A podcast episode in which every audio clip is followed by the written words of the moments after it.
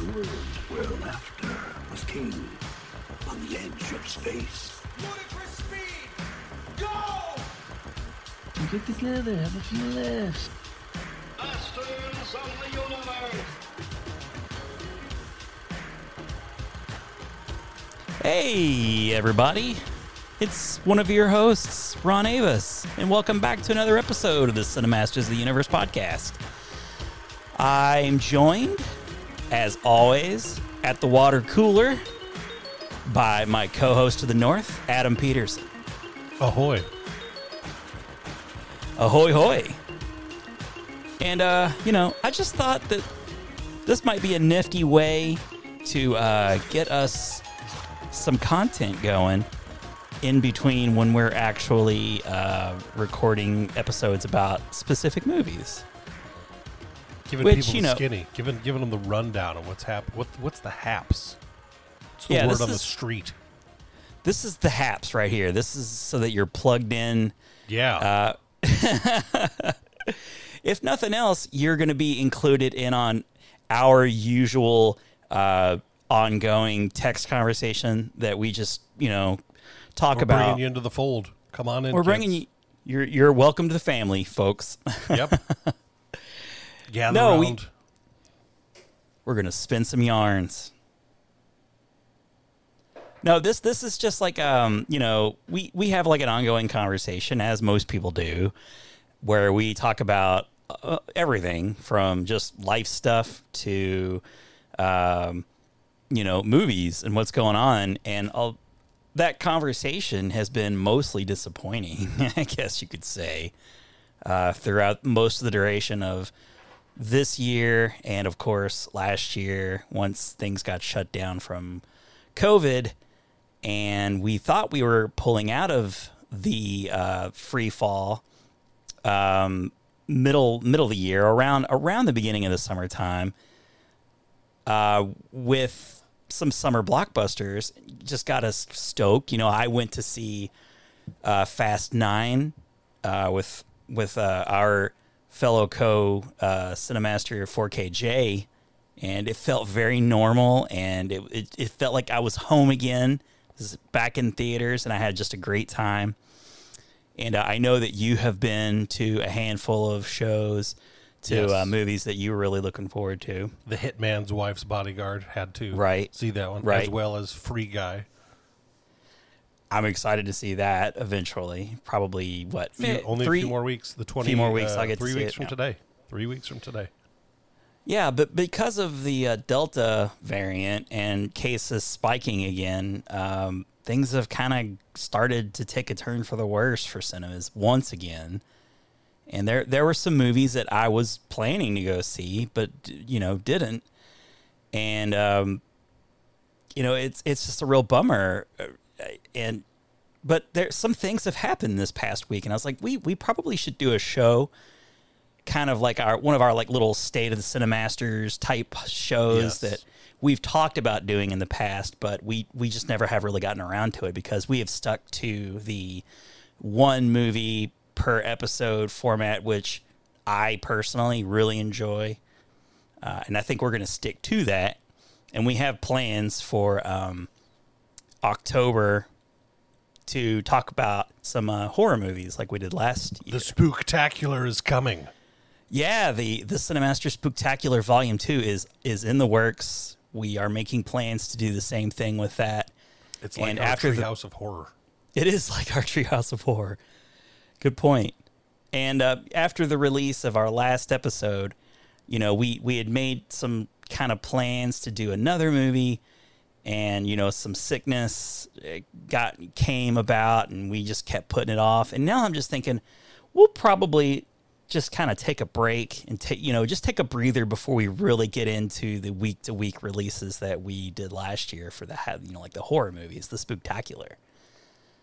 Um, but in that stead, I thought, well, why not just do these like little water cooler type episodes? Because you know, one of the things that I truly miss about going back into work in person, if it's if any, if it's the could be the only thing I miss, are those sort of impromptu water cooler, you know, conversations about anything and everything for us movies, of course.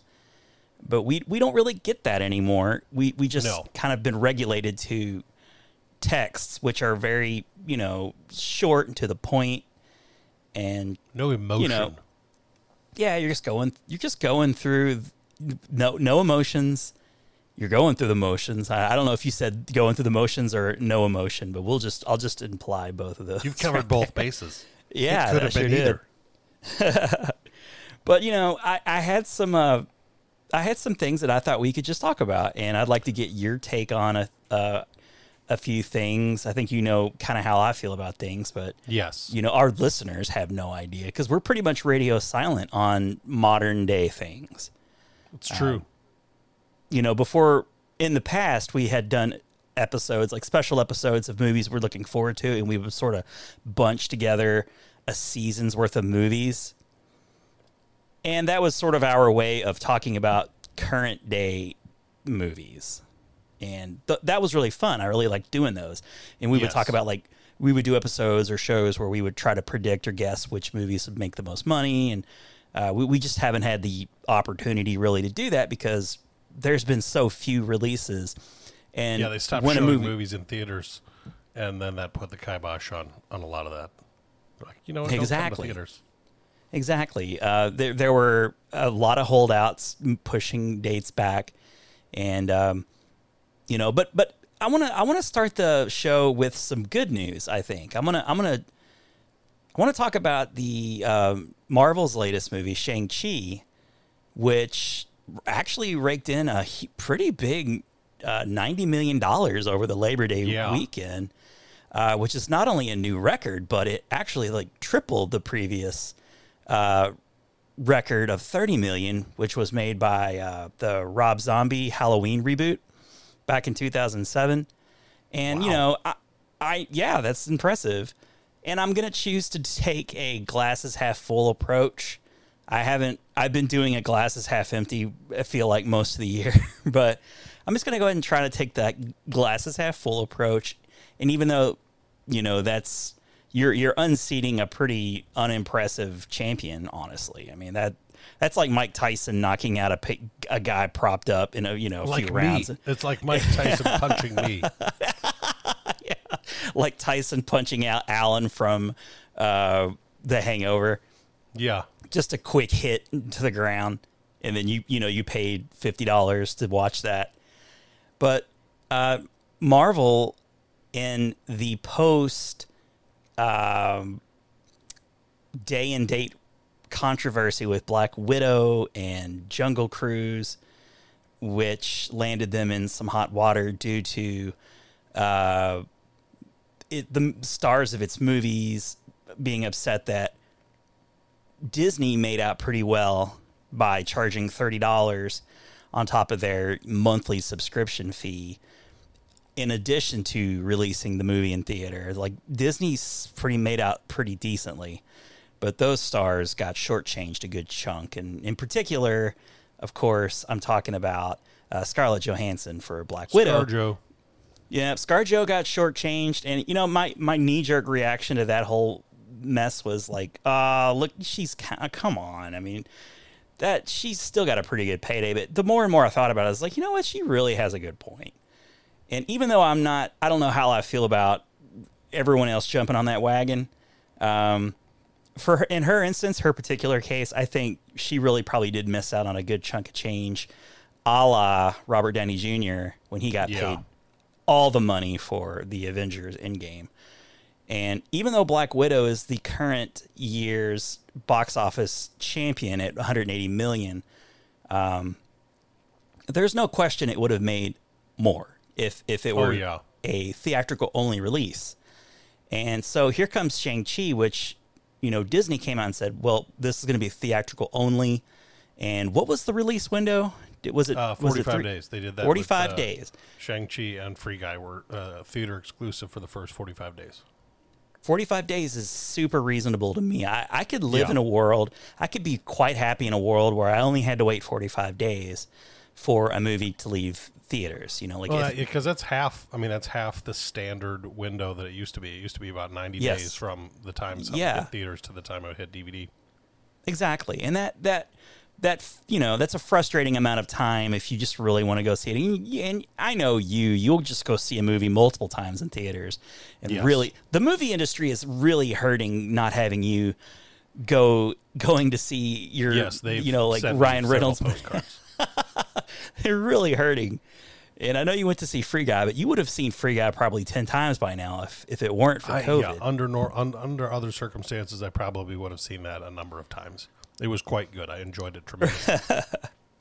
But yeah, you got Black Widow at 180, and then you know fa- Fast the Fast Saga, Fast Nine or whatever, that's at like 170 ish, and Jungle Cruise just recently eclipsed 100 million, but everything else that's been released has been under 100 million, and Shang Chi is already almost there in just a single weekend, and with you you had made just the, the most interesting point last night. We were talking about uh, college football and how all across the country no matter where you were there were just stadiums packed with with students and fans of all ages to Yeah. see you know their favorite football team uh, kick off this season and you had asked me like what's the difference really like why are why is it expected, you know, to have full stadiums, but we're sort of operating under this, uh, you know, like well, theaters obviously are going to get are you know going to take a, a lick, a hit because of this, and part of it I I think is due to the indoors versus outdoors thing, yeah. but seeing this ninety million uh, dollar opening weekend during a time that a uh, most people are not thinking about going to see movies because of COVID, and B, a Labor Day weekend, which traditionally has not packed in uh, fans. And part of that, it's like a you know chicken before late, like the egg. Like maybe fans would be going to see movies in Labor Day if if something worth seeing was out there. I guess the theaters or movie studios just have not been putting a lot of movies out during that time. Yeah, if previous to this it was Rob Zombie's Halloween, I mean, like the first Halloween remake was. Yeah. I mean, uh, to to give Rob Zombie some credit because I'm not a huge fan of a lot of his stuff. Uh, I think his first Halloween movie was good. The second one was a piece of flaming garbage, but the It was not one- good. Yeah. yeah, the first one was a legitimate, um, legitimately interesting reimagination of of the origin of that whole uh, story. So I, I did enjoy that. So for this to triple that, um, and that I mean Yeah. that came out a few years ago. So you're talking nothing in between then and now has contended for that since you know since that that movie came out. Yeah, and the the movie has had tremendous word of mouth, so that's gonna, you know, I I I think people are they're gonna see like wow, lots of people actually did show up to to see this movie. Uh, I saw you know tons of people watching football games on TV. Maybe I'm just gonna go ahead and you know I'll put my mask on or whatever and go see the movie. Uh, and I think more people might follow the lead of a lot of these moviegoers. Like I would love to see like a heat map geographically of like where the high, like highest ticket sales would be. Like that would Yeah. be really interesting. Uh, due to the unfortunate politis, uh, you know, politi- political involvement of COVID and everything. Like we're not going to get into that. That's not our you know purview We at all don't we don't play that game. we're not going to dwell on that, but I, I would be interested uh, to see that. But I I imagine this movie is going to have a pretty good second week too. And now this this comes right after the news of Sony pushing Ghostbusters Afterlife just one week back from the 11th to the 19th, which got me worried a lot, you know, because I Yeah. started seeing like, oh my gosh, here we go. That that was that was to me like probably the first high profile movie to get another push, and it it, it was like height of COVID concerns and like you know lots more cases, and it just felt like here we go again. Um, not days after that, if not hours after that, I, you, you saw that Paramount pushed its two biggest uh, tentpole movies, Top Gun Maverick, got pushed to Memorial Day of 2022, and Mission Impossible 7 got pushed all the way to September 30th of 2022. So like they're they already were like, yeah, we're just gonna we're just not gonna play the game. We're just gonna push it out. Uh, Well, and- also, yeah, I will will say too that because I know you and I are both you know when we when we hit the theaters um, are usually on the lookout for uh, interesting promotional stuff they have at the concession stand. That's usually the only thing that really catches my eye. Um, I'm not uh, dyed in the wool popcorn and soda every time I go to the theater guy, but when they have uh, different promotional stuff, I'll usually try and keep an eye out for it.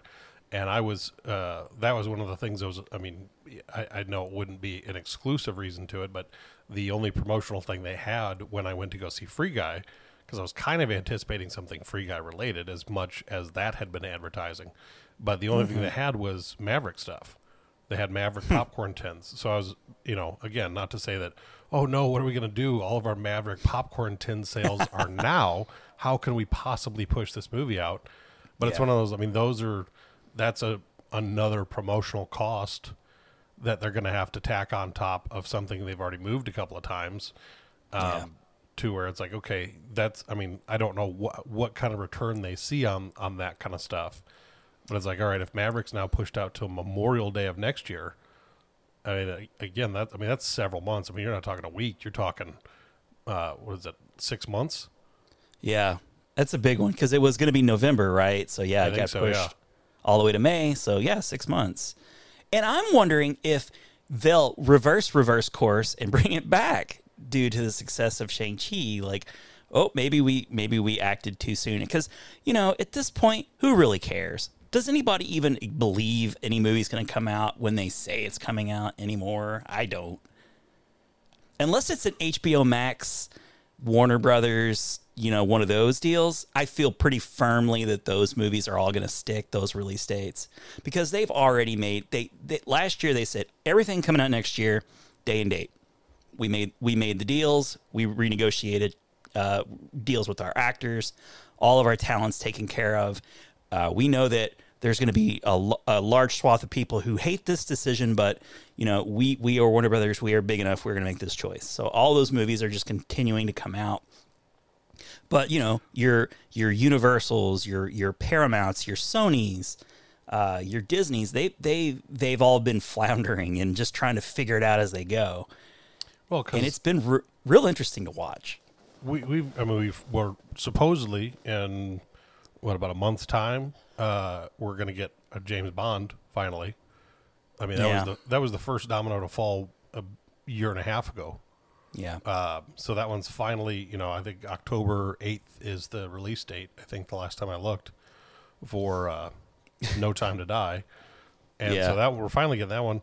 And then uh, I think they they moved Venom back up a couple of weeks, didn't they?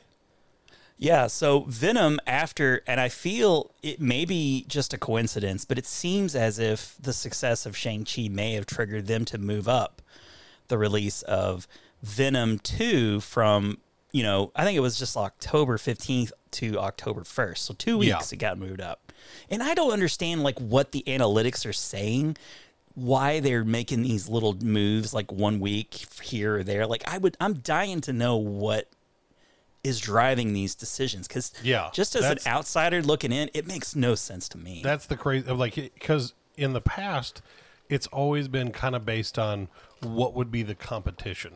Like, does Yes. it make sense for us to put this out if another studio has a tent pole, you know, uh, item that they're going to be putting out? Do we want to push this back a couple weeks because, well, by then the uh, the hype over this one will have died down, so we'll be able to kind of take back a spot, or you know, it's always kind of that chess match of when can we make the most money, not yeah most you know, most movies get a week or two to dominate and then it's on to the next thing. That's just how it's always been. Well for the last 20 25 years anyway it seems. Yeah. Well, no yeah i too- agree. So like but with no competition really out there it's like what what's the maneuvering for? Like i just don't Yeah. understand Well, and yeah, because it's like I mean, uh, I I mean, you got this pulled up now. It's like looking at the kind of the release schedule. Um, I mean, the last couple of weeks of September, there's really nothing, nothing major coming out. Even the week of October first, they have um, Hotel Transl, the new Hotel Transylvania, Addams Family Two, and the Many Saints of Newark. That uh, Sopranos prequel-ish thing that they're that uh, they're putting out. So you know, Yeah. There's really no competition. But then the week after, you do like they decided to bump it up to put it ahead of James Bond, which I feel like kind of cuts their legs out. It's like okay, that gives you a week. I don't know if they just feel like all right, we'll we'll get us one good week, and then James Bond will come in, because then uh, it may be because of the competition. October fifteenth is when Halloween Kills uh, comes out. So Right. again, it's you just we're. I feel like we're both just kind of sitting here like scratching our head, like okay, uh, you move it a week here, move it two weeks there, like what, you know. And and in the case of stuff like Maverick and Mission Impossible, I'm like, okay, you guys are moving this stuff out months. Yeah. And like today, uh, I saw the first teaser for uh, Matrix.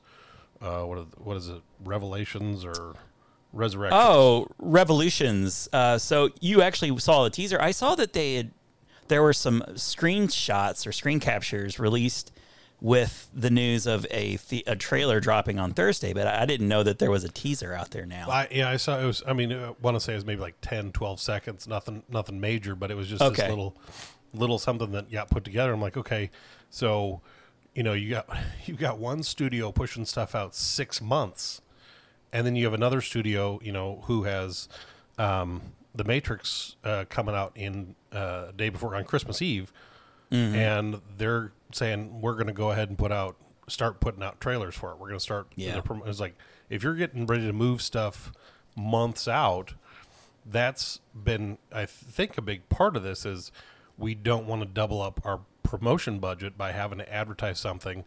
Then it gets pushed back six months, so I got to advertise it again and spend more money to get that interest drummed back up. So it is. It's just like it's this kind of confusing mind game of like, okay, one studio is putting stuff out, you know, on time, or they're you know, Right. you get another studio's like, yeah, it's six months, just th- no, sometime probably before the year three thousand, we'll get these movies out. I don't know. they will come out, we promise. I yeah, we made them, so we'll- we'll give them to you eventually. I, I just really appreciate Warner Brothers' uh, commitment to their plan. You know, no Yeah. no one else has done it. Disney's probably the second closest to stick to things. I mean, yeah, they did push um, Widow, Black Widow, a lot, but Yeah. um, you know, they seem to be now just well, like yeah, we're we're just gonna release our schedule like scheduled movies. Like the Jungle Cruise came out when they said it was gonna, and you know Shang Chi came out when they said it would, and Eternals will probably, I, I assume, still come out in, in November. There, I know that there was a lot of uh, scuttlebutt, just you know, just talk in the ether of you know, like will they push Eternals prior to Shang Chi, and I think it's funny because Shang Chi, a lot. I, I there were people predicting pretty a pretty low um, uh, performance. Uh, like one website, I forget the name of the site, but they were like, it's going to do like 50 million for the you know Labor Day weekend, which would for sure put it in the lowest tier Marvel movies. But Yeah. it's it's an introductory character. You know, a lot of people consider this character kind of a C tier uh, hero in the Marvel universe anyway. So uh, it's going to need you know a lot of help to be a success. And uh, you know, it turns out, I mean, the word of mouth was really good, and the trailers for it looked phenomenal. I was Yeah. so pumped to see Shang Chi. Like, in as we've discussed, you know, just you and I. I don't know if we've really talked about it much on the the show, but I have just been really cold on the Eternals just based on what they've shown me so far. Like, I have been really underwhelmed by the trailer we got. And you, you, on top of that, I just don't know much about the Eternals anyway as as characters in, in the universe. So like I I don't have that going for me either. But you know Shang Chi, I I know of the rings uh, based on you know the Iron Man Iron Man three. You know like I have a little bit of knowledge of the rings. And uh, what what was the villain uh, from three that a lot of people were kind of upset that he that Ben Kingsley played? Oh, um, if you hadn't asked me, I would have told you. Uh, Well, anyways, that that the that uh, villain. the uh, ma- man, man, Mandarin, the Mandarin. The Mandarin. There you was gonna say go. the Fantastic. But that's an instrument, not a the. Mandalorian. Remember Captain the Mandalorian? mandolin. yeah. Nicholas Uh, Cage comes back. But at least I had some frame of, however little it was, I had some frame of reference for what that was, you know. And I it isn't uh was a, a fist, what's his name? Iron Fist, isn't that in somewhat in the same realm too? Isn't he kind of in that uh, may, maybe not. Maybe I might be. I might be just guessing at that. But I, I thought that maybe too. He he was in that universe. So like there were a couple of characters who, That you know, whole yeah, the, they- the martial arts yeah, that kind of arm of the the Marvel machine.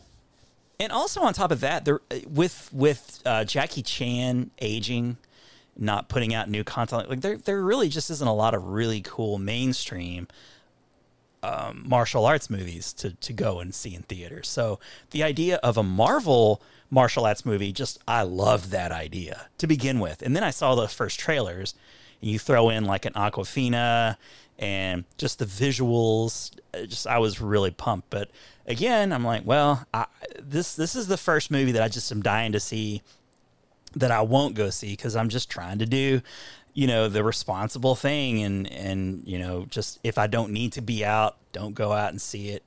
Even though I myself am vaccinated, like my kids aren't because they can't get the shot. So like you know, I'm doing that whole like internal turmoil. it's like I want to, I want to, uh, I want the movie industry, I want theaters to stay alive, but I have been resigned to just them not making it for a while now.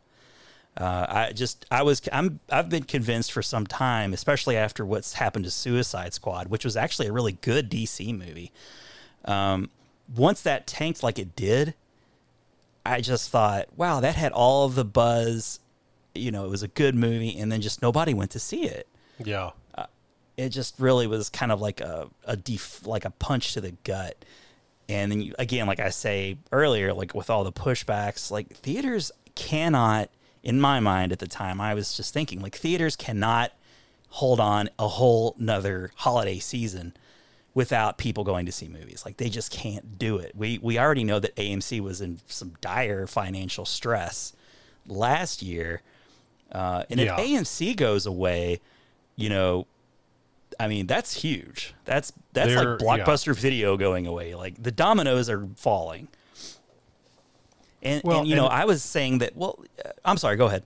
Oh no! I, what I, I was I was going to say is it'll be interesting because I know uh, Disney referred to this Free Guy and Shang Chi business as an experiment, um, which I thought was probably one of the mo- e- even just notating that as kind of one of the most forthcoming things I think we've you know really heard from any of the studios in a while as far as Yeah. their behavior on this stuff because yeah, I mean, it really is like, I mean, you know, hearing that about Suicide Squad is like that. I mean, because on the flip side of that, it was the most watched DC movie in the shortest amount of time on HBO Max.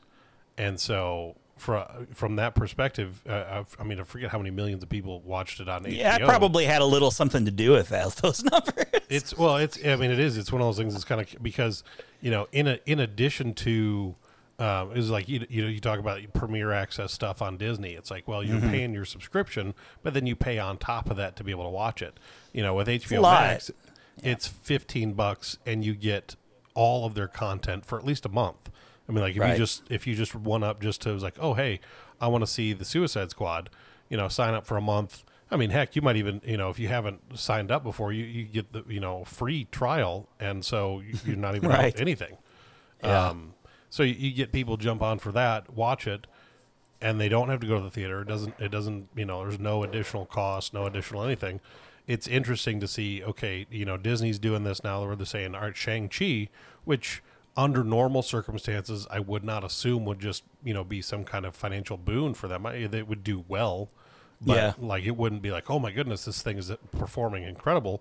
But Yeah. and I don't feel like they necessarily put the word out, or it, it didn't feel like uh, that it was really stressing. It's only going to be in theaters. It's the only place you can go see it. I think once people realized I want to see it and I can't watch it at home, Yeah. that pushed a lot more people to theaters.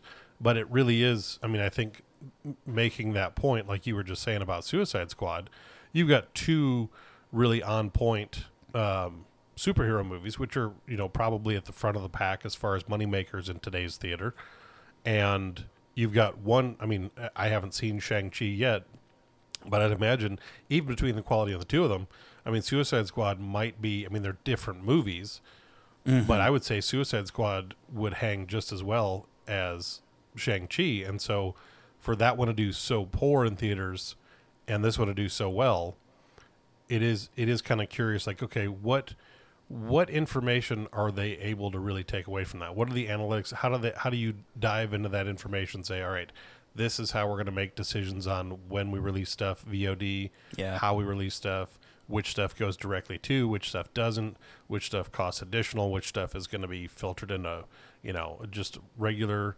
Uh, it's a very interesting market because it is, it, you know, if people aren't going to the theater, you know, and, and like it would just take AMC taking a taking that kind of hit to say, oh man, AMC theaters are going to start closing, Yeah. and it is kind of the you know beginning of the end for the theater experience.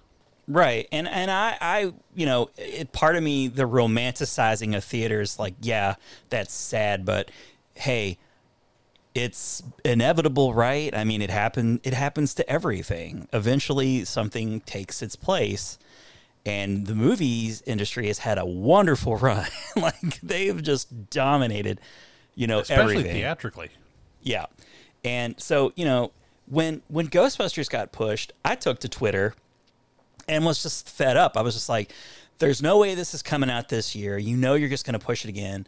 Please just release it uh, day and date and let the people who have been really wanting to see this thing for over a year now just see it. And I'm sure that people will buy it in droves. And, you know, yeah, maybe they'll be disappointed that they can't see it in theaters or they, you know, they maybe they, you know, they still can go see it in theaters. Those people are going to go see it anyway. But for, for the people like me who passed on Shang-Chi, Ghostbusters, listen, Ghostbusters Afterlife is I'm I'm not going to risk like I will take an oxygen tank and a bubble and zip myself up and go see Ghostbusters Afterlife. I don't want to miss that Yeah. in theaters. I've seen every single Ghostbuster movie in theaters. It's special to me, you know? Like with Black Widow, that marked the first time I never saw a Marvel movie in theaters. I'd seen every single Marvel movie up to Black Widow in theaters, and I skipped on Black Widow after a you know I was ready to go see that too, but then it's like maybe you know may, maybe I shouldn't. And then again with Shang Chi, just keep hammering that point home. It's like I'm still not planning to go say, see Shang Chi. I'm very happy to hear that it's doing well. And uh, a mutual acquaintance of ours and, and, and co cinemaster, I won't say who, told me See, they actually went to see it in theaters, and their reaction to it was pretty uh, muted. I guess I'll say it was mostly positive, but it wasn't like this. Oh my gosh, it was just awesome.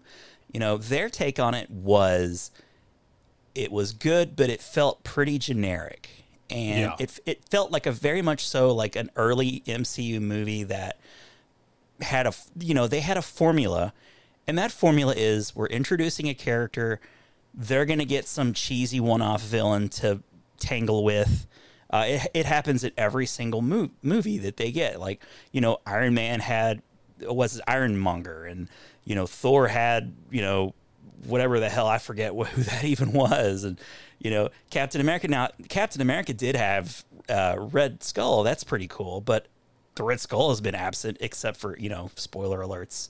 Uh, in game, kind of came back, but you know what I'm saying, right? There, there's just not. Uh oh, did this happen to me again? Am I? Did your TV man, start playing again? I, I didn't yeah, hear anything. it did. I was watching the A Team, and I paused it. I was watching the A Team on Peacock because now all, all the seasons are on Peacock. I apologize. Uh, Tune but- in to Peacock for all your A team needs. um, what the hell was I saying? That's how easily knocked off course I am. Oh no, I was uh, yeah. So the reaction to you know Shang Chi being good, positive, but the cinema score is like A, almost an A plus, and people are acting like it's just oh my god, it's the best.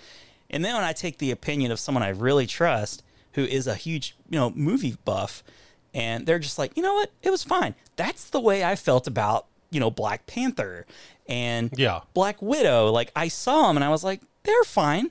I, I genuinely liked the movie, but you know, when I end up ranking all the MCU movies at the end of the day, when it's not doesn't have that shiny new you know coat of paint on it that I just watched, I'm like, hey, you know, maybe this movie ranks somewhere around Ant Man or something. Like it's fun, but people really aren't going to care about Shang Chi unless he until he's seen fighting alongside, you know, uh, uh, Spider Man or Yeah. maybe you know maybe a, like an X Men team or something in the future. That that's when Shang Chi is going to show up big time.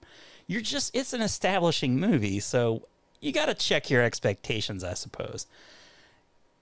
Well, and that's that's really, I mean, that's a part of where um, where they're really at, and it's good because they're bridging some of that gap with things like Spider-Man three and Thor four, so we have familiar faces to help kind of branch from, you know, the MCU as we knew it for ten Right. years into Yeah. what's coming because you know a lot of these characters i mean really it almost feels like once we get past this fourth thor movie not that i want chris hemsworth to go away or anything like that but it's like we have so many other characters that you know are left to explore we have all the x-men we have fantastics four there Yeah. has been a lot more talk about uh, the thunderbolts and bringing Yeah. some of the characters from the netflix shows into the new mcu punisher daredevil i mean there's a, there's a lot of characters that and even i mean even like the eternals and other characters that aren't your mainstream front facing characters that everybody knows from you know t-shirts and lunchboxes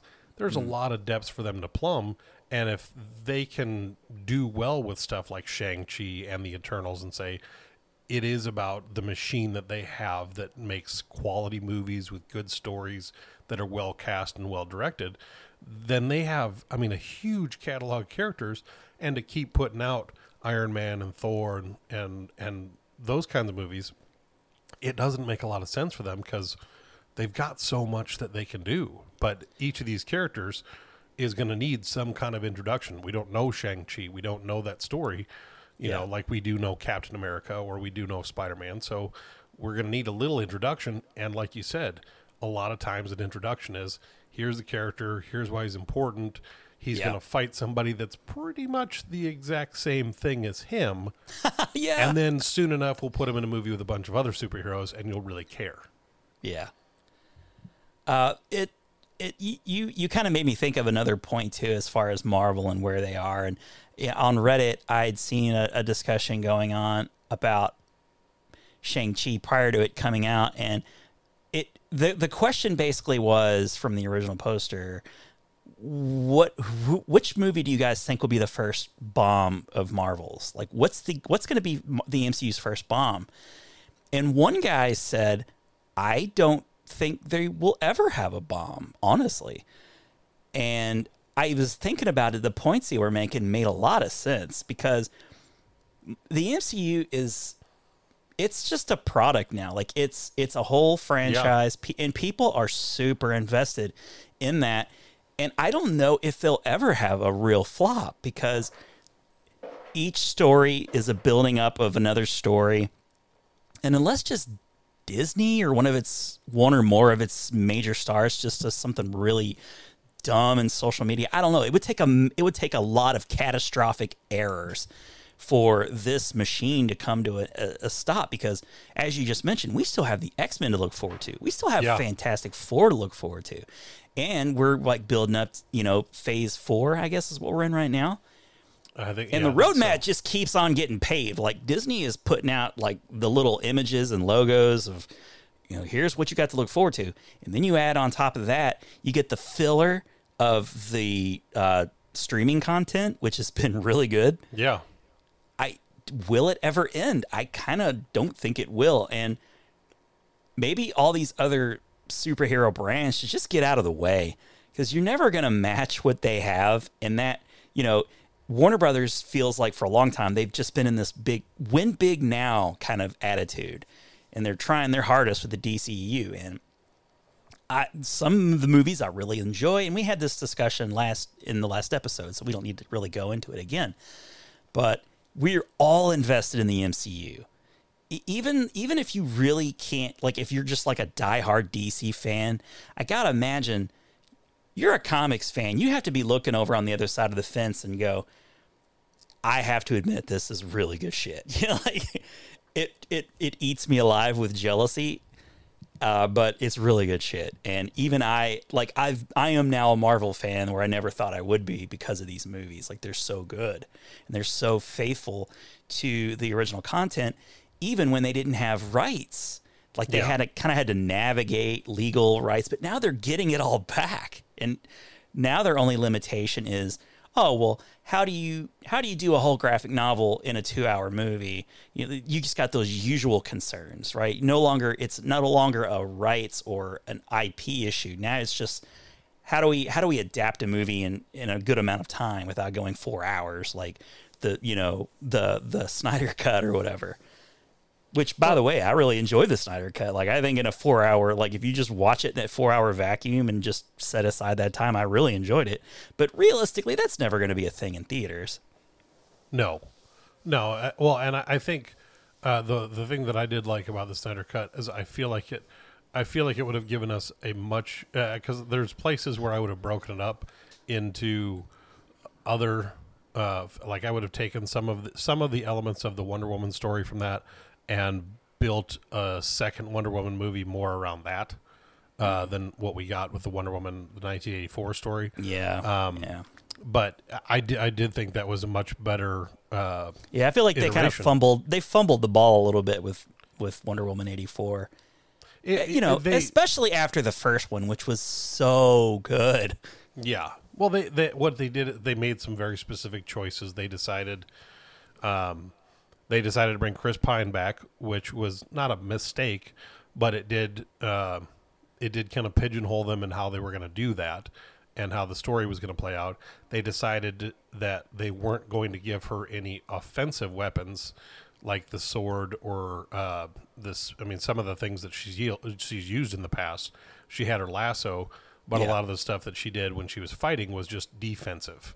Uh, she used the the bracelets, so she was not an offensive character. How did you like her flying mechanic of sort of uh, The gold suit riding thing? riding the lightning sort of you know that was- she had it, it looked cool but like i'm you know you're used to the invisible jet or whatever that's Yeah. kind of a thing which is kind of ridiculous honestly but they tried something new with her i, I don't know like it, it was, it was an- like yeah it was an interesting attempt but it's one of those where it's like you know it's it's just a hard a hard attribute is like okay so she can use the lasso to to catch lightning and that so that's a that's a thing she could do now I suppose. it was Yeah. just one of those like uh, this kind of comes out of nowhere it was like it's cool yeah but like uh what i you know what i mean deadpool in the comics can teleport but they're like that wouldn't really make a lot of sense on the movie screen Yeah. so let's not do that. Um so i mean there's there's aspects to the characters that uh, you know I, I think i think one of the things that would be really nice would be if dc and warner brothers continued on a trend of because they've i mean they've been making i will give them the credit. Honestly what's funny is i actually watched green lantern the extended cut uh, just o- over the long weekend. And uh, I don't have a great recollection of watching them. I, I know I watched it when it first came out, or relatively Yeah. soon after. Yeah. Uh, but actually, I really enjoyed, um, and I know there was a lot of talk that the director's cut or the extended cut was kind of like the uh, Daredevil director's cut, where it's like Warner Oh. Brothers made a lot of choices with how they put the movie out. Because I know Ryan Reynolds had a lot of issues with how it was directed, and he was happy that it bombed, uh, mostly because he had so many issues working with the director. He didn't want to play Green Lantern again because it was such a miserable experience. oh that's And so I, I think the thing is, I think what they're starting to do is, I think they're starting to understand. You know what? If we're if, if we just copy Marvel in hiring competent, good directors and writers, and we rely on our actors to do what they do well, um, I think we'll start to see. I mean, because I, I really, I mean, I think between uh, Birds of Prey, Suicide Squad, um, I mean, even I, I mean, I know the the uh, Aquaman franchise has had a little bit of trouble with Amber Heard and all of her personal business, but I mean, Jason Momoa is cast really well in that, and with James Wan at the helm for the second one, I have. oh wow i was just looking up uh, i'm sorry uh, Gre- green lantern has it really been 10 years since that movie came out that's incredible Yep. Yep. Time really flies. Well, you, you were talking about the director, and I was like, who was the director of that movie? Ma- Martin Campbell. Yeah. Who who did Casino Royale. Okay, so he And he had um, what, what's going. funny is because I was watching it and it, uh, I, I made no no notation mentally, probably because I didn't really know who he was way back when. But one of the things, if you go back and you watch Green Lantern again, you will see Ryan Reynolds right alongside Taika Waititi, and it's just like it's funny because they just made Free Guy together. And they were doing a lot of interviews where they were laughing and joking about, like, no, we- we've never worked together before like this. What are you talking about? Um, but it's it's one of those things. I mean, like if they really really got their act together and were making high quality movies, when you see how well, and I say how well, not really knowing, but assuming how well Mar- uh, Marvel slash Disney has worked with Sony in uh, doing uh, movies with uh, Spider Man there was a, there was a whole series. I mean, I, I didn't read it. I, I have some of the comic book cards from it, but there was a whole series where they had Marvel and DC crossovers. So it's like, I mean, how like if you had, you know, if you had you know, Batman versus Iron Man, and hmm. I mean, and that was a thing that p- could be done because Marvel decided to work with Warner Brothers and put a movie together that's going to make a ton of money. You could have movies where you have Marvel and DC characters cross over, and especially Batman. Like Batman is just still so Yeah. marketable to to anybody. And you know, I, I actually just rewatched the uh, Batman trailer that they did uh, for the Batman, and you know, I kind of dug it. Like I dig the vibe, and I do really like Matt Reeves as a director. I think he's done some really cool things stylistically in the past. So you know, I don't know. I'm holding out a little bit of hope for that to be good. I think I think it'll still be a, a decent movie. Um, I think everything, all of the effort that they put into it, I think will pay off uh, in some kind of dividends. I, I think the problem the problem they're just going to face is it it it feels like they don't know what they're doing. Like who's going to be Batman? Is Ben Affleck going to be their Batman? I mean, I know Kevin Smith has said, and I to a degree, I kind of uh, I, I would say I would kind of agree. He said they should be putting out two or three Batman movies a year, as much content as as much you know as as many stories as there actually are to the Batman universe. He's like, you, I mean, you. He's like, there's all kinds of possibilities. You could be putting out all kinds of different Batman movies. You could be putting out animated ones. You could be putting out, you know, But why not have a Batman streaming content uh, Yeah. Batman and have a theatrical Batman and you know mean, they they have they have a lot of space now they could to which to you know Yeah. make content and release it now. And you know what? I, I not for nothing, but like speaking of Wonder Woman, and I hate this sort of uh, pushback from certain directors who want to diminish all of these movies that are getting released day and date. Patty Jenkins, you know, speaking of Wonder Woman, I saw she had a quote where she didn't even recognize, like, she treats any of these movies almost like direct to video, like in the quality of the movie. And I really wish she would close her mouth about that stuff. Like, she needs to not, you know, I, it, Christopher Nolan was very like pro theater, and there's, you know, like Martin Scorsese. We've talked Yeah. about it. I get it. I totally understand. You want to protect, like, all all movie directors I think since they were little kids, dreamt of making a movie and seeing it on a big screen. Like that's the thing. But I mean, you, there, there needs to be a change in thought. Like there has to be something where you everyone can get their money. And, and you know, like may, maybe that means uh, we don't have ten movie theaters in town, you know, or or or or you know, they there there has to be some sort of way to because we it's been shown with Disney having to release a lot of their data on the uh, Black Widow, like they they made a good chunk of change doing that, you know, on demand, on top of a decent chunk of change theatrically. So there there is a there is a demand for it, and people with really nice setups like you and I, like big 4K setups with good sound, we it it's very appealing to Yeah. just pay forty dollars uh, to see a movie and uh, just sit in the comfort of your home, and you're getting this sort of scaled down version of a, a movie theater experience.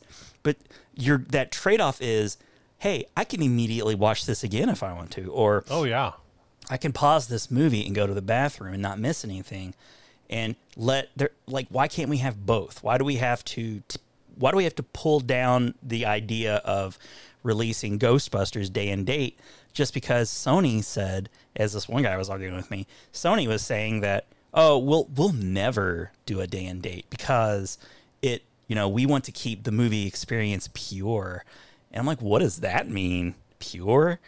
And and also, you're saying that because you don't have a streaming platform to release it day and date on. Like you would have to negotiate with Netflix or or Amazon or somebody. Like, of course you're going to say that because if you had something like an HBO Max or Paramount Plus, you would have released it by now. I'm sure of it. I don't have any doubt they would have.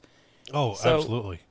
I, I think that I think that is getting old, and I wish people would calm down on that because I, I, I'm optimistic again at the top. I'm trying to look at things positively now with ha- with the you know half full glass. Maybe all things can exist together, and we can just have all these things. And there's just so much, you know, so many ways to see to watch a movie now. Like I will watch uh, The Irishman on my iPhone, laying on the couch. I don't care. Yeah. The movie still rocked. I loved it. I don't need to be told I am not a real movie fan because I didn't go see it in theaters. Like, what is what message are you delivering there? I'm an old school movie loving, theater loving guy, and I'm I'm willing to make Yeah. a change. I'm And- not like some kid who's like, "Hey, get with the program, man. You, know, your your time is done." No, I, I I wish theaters could stick around forever, but you know, now that that can of worms has been opened, and I don't want to spend a whole bunch more time because I wanted to keep this episode somewhat bite sized. Um, it, it all it all kind of comes full circle with uh, you know Shang Chi and the Ghostbusters pushback, and that I really wanted to discuss that. And if you had another final point to make on that, I would love to hear it. Well, yeah, the the I mean, just as far as you know, degrading uh, because one of the things I know we were talking about the other night, and we've we've mentioned it before, is at this point in our lives there is there is no shortage of content.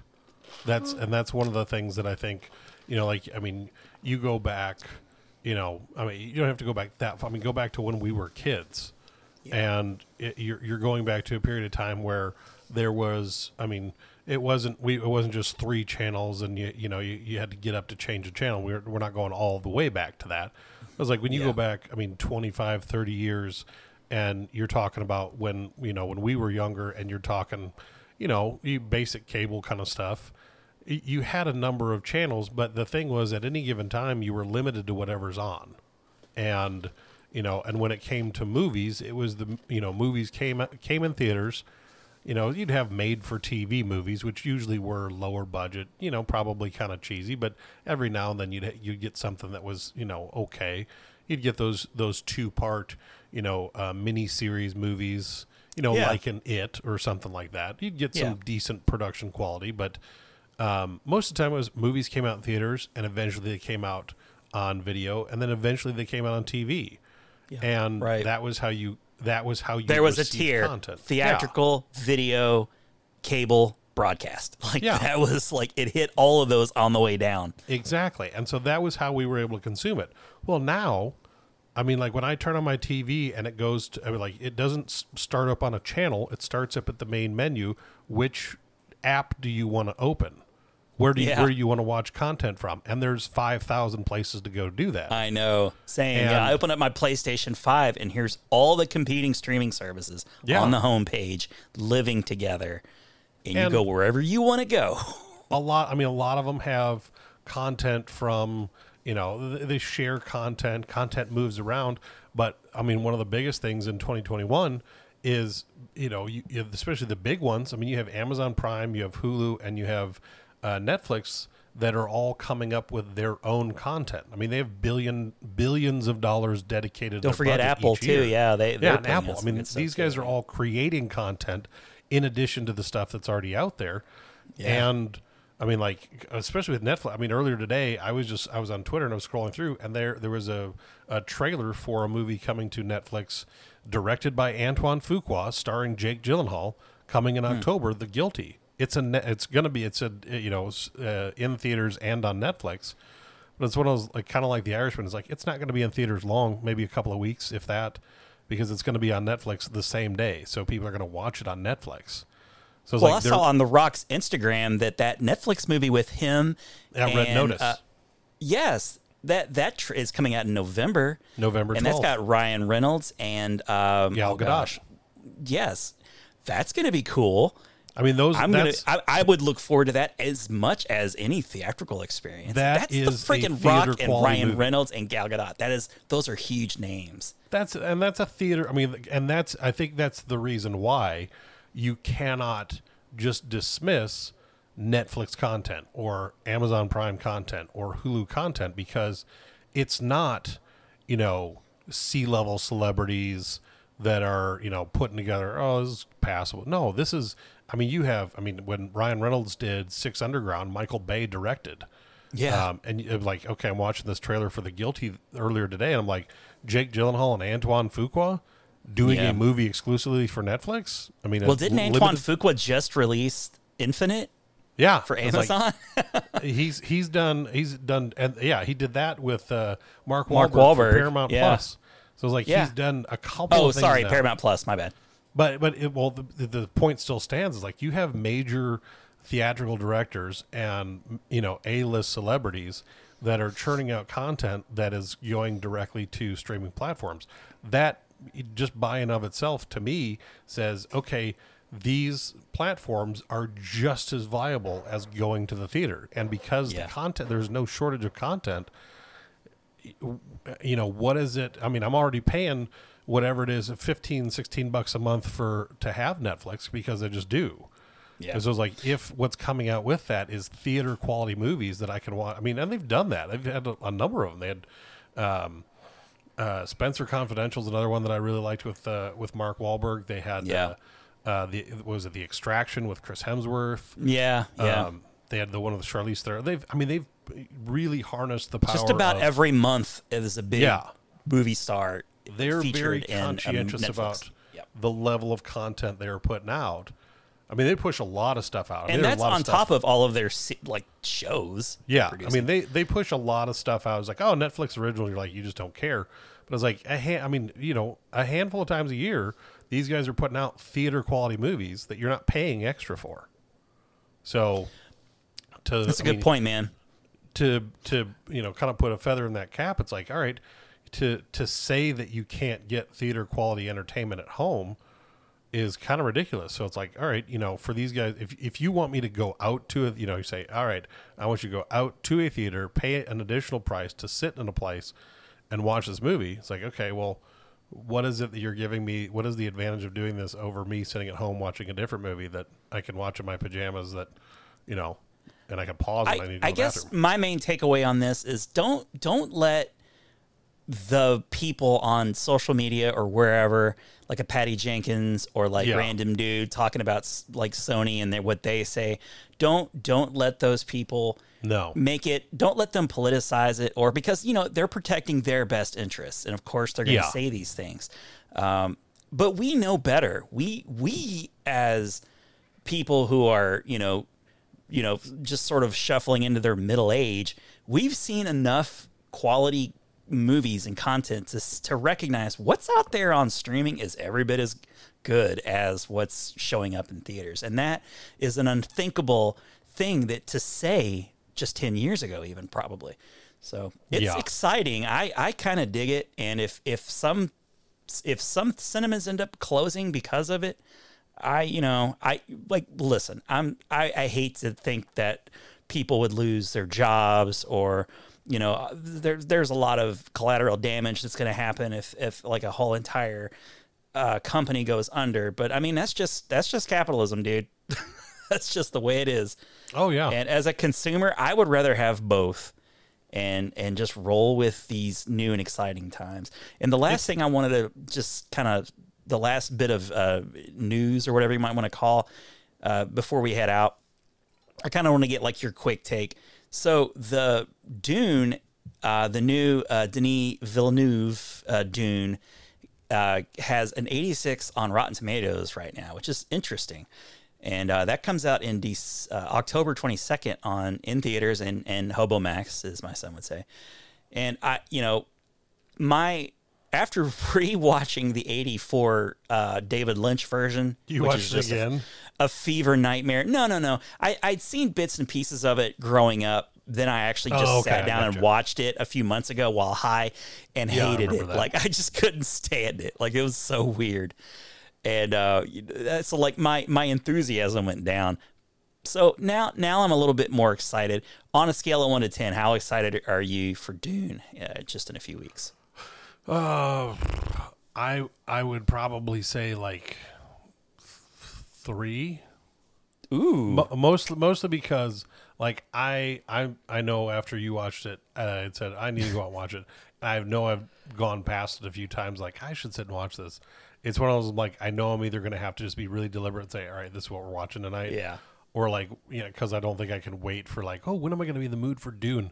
Never. It's not. gonna Never. Yeah. I already know. Yeah. It's just it's a it's just a, a mess of that's what I did. I made an appointment and I watched it. Yeah. So it's like all right. It's Like I w- like going to the You just have doctor. to I made an appointment to get my cholesterol checked, and I did it. so I'm gonna have to just sit down and watch the original because I, I would like to have the, just that that perspective so that I could compare and contrast.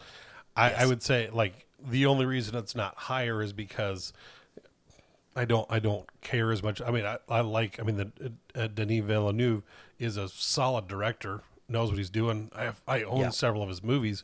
Yeah. and the cat the new cast is really capable. So Yes. I think to take a story that's a lot of people have really enjoyed from the 80s and update Right. it with um, you know these special effects that are available in 2021 with a capable director and a good cast I probably should be higher than a 3 I think it's just one of those like I haven't thought much about it I was like I'd known it's still coming out but it was one of those like I just I think with the handful of other things that I know are coming out that I'm looking forward to more Mm. it probably Mm-hmm. just takes that back seat to everything Okay, that's cool. That's fair. Uh, I I probably was with you at around a three or four. I'm gonna say that my excitement level for that is uh, I'm gonna say five and a half. That's what I'm gonna say. Nice. Yeah. All right. That's solid. Well, it's been fun uh, catching up, and I hope you guys enjoyed this sort of like little uh, water cooler episode. And uh, you know, I just just like I said earlier at the top of the show, just to kind of keep content coming out, and you know, not forget about us.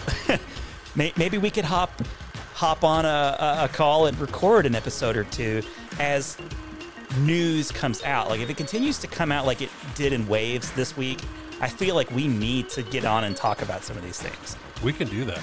Yeah. All right. Well, as promised, we will be back in October, uh, maybe even late September. I'm not sure yet. Yes. But we will be back for the uh, Spooktacular Volume Two, and we we have some good good horror movies picked out and some guests lined up. I know we say that we say that before, but. I, I think everybody gets really pumped for Halloween, so we Oh, will definitely we'll stay true to that. And uh, I guess I guess uh, thanks for listening, and we'll see you next time.